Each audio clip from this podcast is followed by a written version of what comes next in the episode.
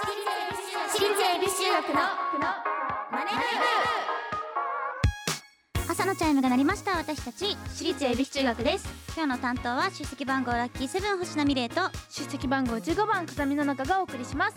この番組は私たち私立恵比寿中学のメンバーがマネーお金について学び考え知識をつけるお勉強プログラムです。はい。久しぶりだそうですね。めっちゃ久しぶり。ちゃんすごい久しぶりな感じですねあのラジオ自体もすっごい久しぶりにそうですよね。もうずっとあの声を壊していましたけれど、はい。なんとあのありがたいことにマネ部のスタッフの皆様から、はい。あのツアー初日のの差し入れとしてそうですね。のど守りをいただきまして、はい。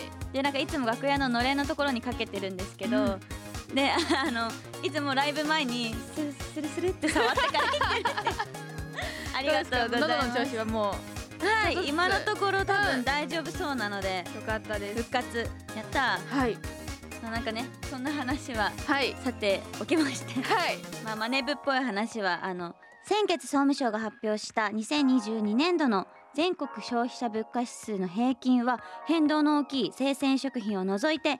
前の年度より3%上昇したそうですっていう話があるんですけど、はい。まあ、どういうことっていうね。はい。ちょっと難しいと思いますけどまあねこの3%上昇したのがどれだけ上がったかっていうとピンとこないと思うんですけど、はい。第二次オイルショックの影響が残る1981年度の4%以来の41年ぶりの歴史的な水準ということで。あじゃあもう結構高いっていう物価ことなんだ。が上がってるってことですよね確かに感じるよねす聞ごく。くかもですね。ニュースとかでもよくやってるうん。感じしますね。だってさなんか一番すごいあそうなのかなと思ったのがいつも行ってるお鍋屋さんがあってはいはい。そこの締めのうどんがびっくりするぐらい太かったのね。見たことないよっていうぐらいほうほうほう。3センチぐらい太いうどんが出てくるのがはい。まあ名物っちゃ名物だったのにうん。さらっとメニューが変更になりあ普通のおうどんになっててあ感じますーね。なるほど。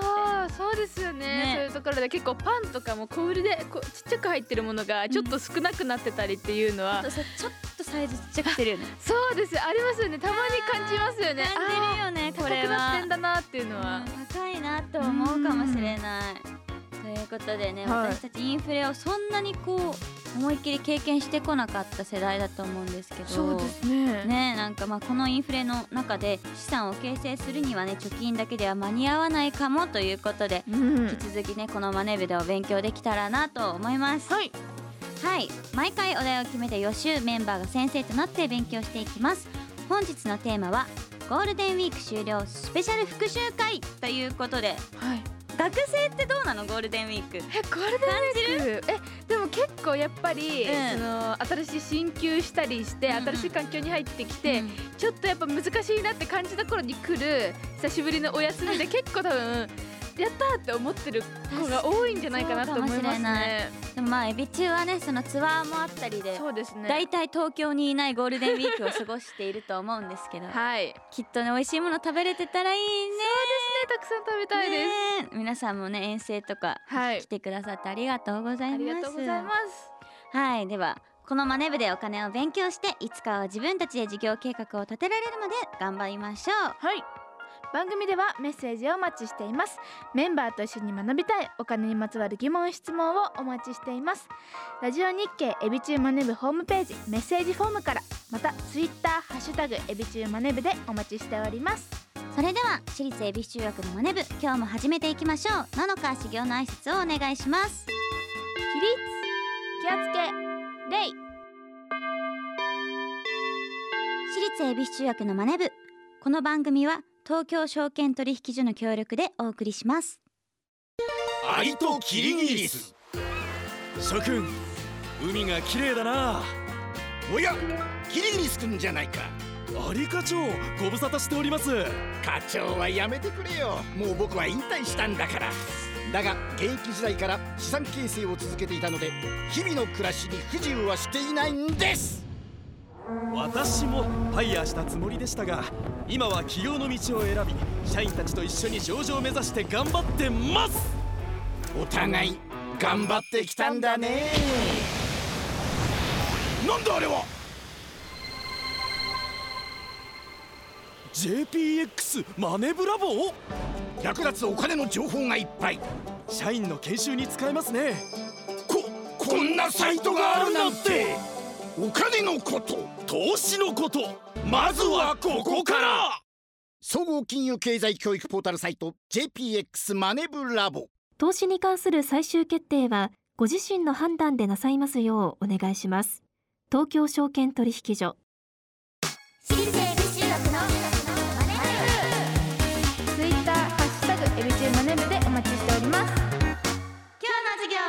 ゴールデンウィーク終了スペシャル復習会。あーゴールデンウィークが終わっちゃった。あガラガラガラガラ。お久しぶりの星野先生です。もうしばらくの間長期のゴールデンウィーク休暇をいただきましてもう長期すぎますね。本当にありがとうございます。ー。あー。あーどうしたんですか？風見さん。あーあーしか言ってませんよゴールデンウィークがあ何ですかゴールデンウィークがあーあーって。ゴールデンウィークはあーあーじゃありませんよ。ーあ星野先生。え気づいてなかったの？お久しぶりです。お久しぶりです。長期のあーから戻ってきたんですか？んゴールデンウィークがあーになっちゃってるね。ゴールデンウィークはゴールデンウィークですからね。そうでした。つい。ついってなんだろうな。よくわかんないですけども。ゴールデンウィークのことばっかり考えて勉強はやってます？全く手をつけてないんじゃないでしょうか聞く。聞くってそんな漫画みたいにわかりやすく反応するかなでも先生こそだいぶ久しぶりの授業じゃないですか？ちゃんと教えられるんですか？聞く。投資のことすっかり忘れていませんでしたか？聞く。もしかしてちょっと自信なかったりします？聞く聞く聞く聞く それじゃあ今日は先生に私から問題を出しちゃってもいいですか？あー先生も舐められたですね。いいですよ。もう受けて立ちましょう。大丈夫かな？はいそれじゃあ行きます。第一問。じゃ日本を代表する株価指数に日経平均株価があります。これは東京証券取引所に上場している代表的な銘柄の株価をもとに算出された指数のことで市場全体の動きをつかむことができます。ところでこの日経平均株価に採用されている銘柄はいくつあるでしょうか？A225 B355 C435 えこれ覚えてますよ私。あの東京証券取引所に実際行ったんですよロケで。あはいはいはいはいはい。だから覚えてます。お多分多分って言って間違えたらめっちゃ恥ずかしいけど。いいきます。はい。A の225あ、ちょちょちょちょちょごめんなさいこっちです。はい正解です。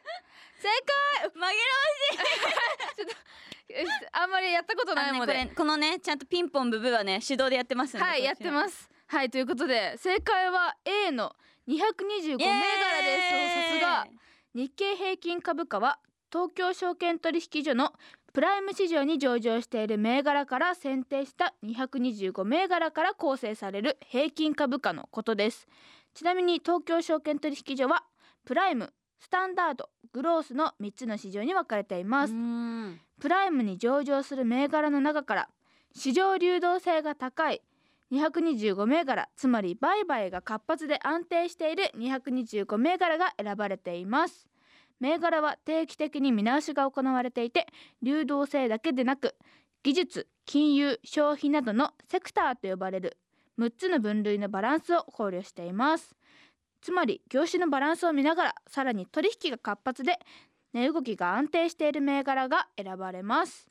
また勘違いされることが多いのですが日経平均株価は単純に全ての株価の合計を225で割って求めるわけではなく特殊な計算をもとに算出されています。学校で言えば偏差値みたいなものだと思っていいでしょう、うん。ということです。わあすごいですね。見に行ったのあのぐるぐる回ってる。はい。あそう実家見に行っておーってなってわテレビで見たことあるって言ってすごい感動して覚えてます。おーさすやったー。がじゃあこの調子で2問目もいきたいと思います。第2問。じゃん。じゃん。あ出遅れた。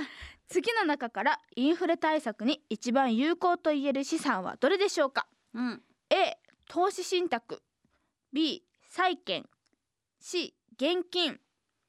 ということで。はいどうですか？これは A じゃないですか？お理由は？理由はなんかもうもうこの番組といったら投資信託じゃないですか。あーとそうですね。ことあるごとに結構出てきますね名前が。出てくるじゃないですか、はい。こういうねあの物価が上がってる時からコツコツお投資してお金を貯めようというものじゃないでしょうか。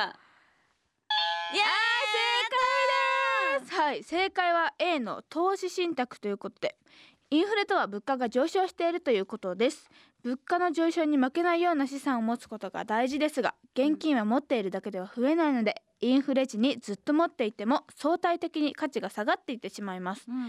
例えば100円の商品が200円に値上がりしたとします。それはつまり200円が100円の価値になってしまったと言えます。経済がいい状況でもインフレは起きますが現金の価値がどんどん下がっていっているということでもありますまた債券は利回りの分プラスになりますが投資信託もしくは個別の株式の方がインフレによって企業が成長した分それが株価に反映されるためインフレに強い投資対象と言われています。うん。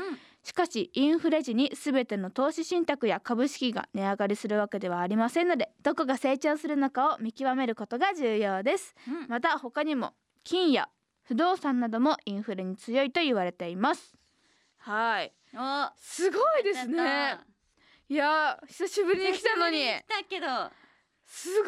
投資信託は裏切らなかったですね。あかっこいいですねなんか。じゃあラストの問題に行きたいと思います、第三問。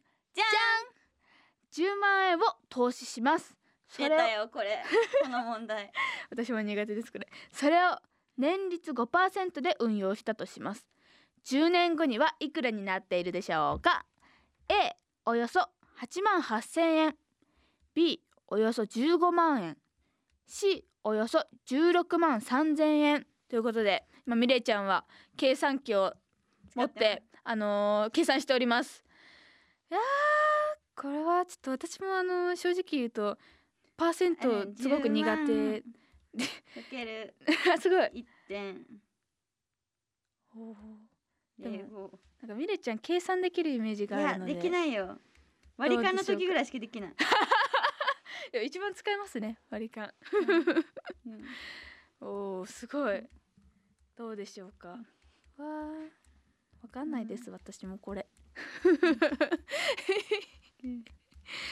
はいはいはいやってはいはいはい出てきました。はい。おはいどうぞ正解は、はいえーっとありがとうございます。スマホの電卓さん、えー、C の16万3000円です。正解です。はい正解は C の16万3000円ということで10万円を年率5%で運用すると1年で5000円プラスになります。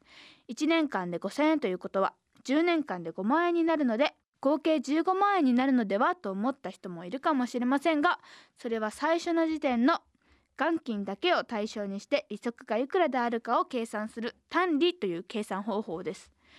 投資は複利という計算がポイントになります。最初の1年は10万円の年率5%で運用するので合計10万5千円になります、2年目はどうなるかと言いますと10万5千円に5%の利息がつくので10万5千かける5%で合計11万250円になります。3年目は同じように11万250円に5%の利息がつくので合計で11万5763円になります、うん。これが繰り返されることにより10年後には16万2889円およそ16万3000円になります。長く投資すればするだけ大きく増えるということです、ねすごいですね。ななんですなんでえ私絶10万円がはい。5%増えるってことでしょ？はい。したら元たと0あの5%を足したやつでかけていかないとどんどん減っちゃうから。すごいですね。0.5でかけ0.05でかけんじゃなくて元金の1プラス0.05を毎年かけていくとこのが出ます。ちょっとこれ私の先生で やってたんですけどちょっとミレちゃんすごいですね。私先生引退します。いやいやいや。今日に関しては。いやもうよくあのインスタでねあ今日も今日もののかなんだと思ってマネ部すごい出てますねはい。ということでじゃあミレも先生ミレちゃん先生に はい。まとめてもらおうと思います、はい、はい。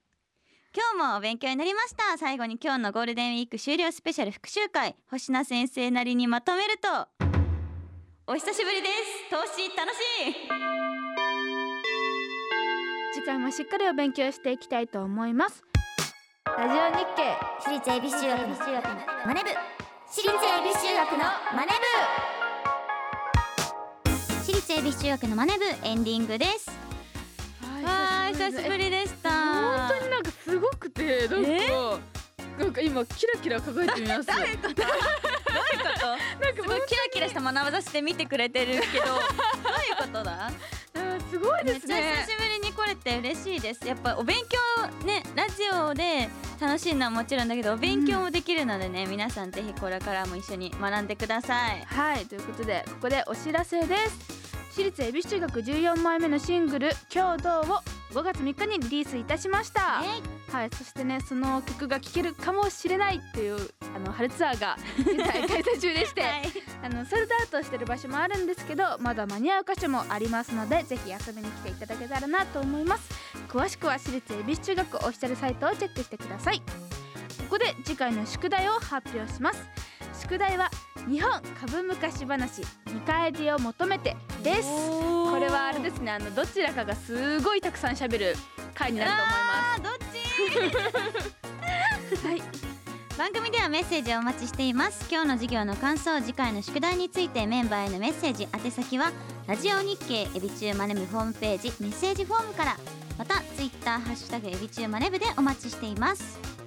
それではまた来週お会いしましょう。私立エビ中学のマネブここまでのお相手は出席番号ラッキーセブン星名美玲と出席番号15番風見の中でした。お疲れ様でした。私立恵比寿中学のマネ部この番組は東京証券取引所の協力でお送りしました。投資に関するご判断はご自身の責任において行われますようお願いいたします。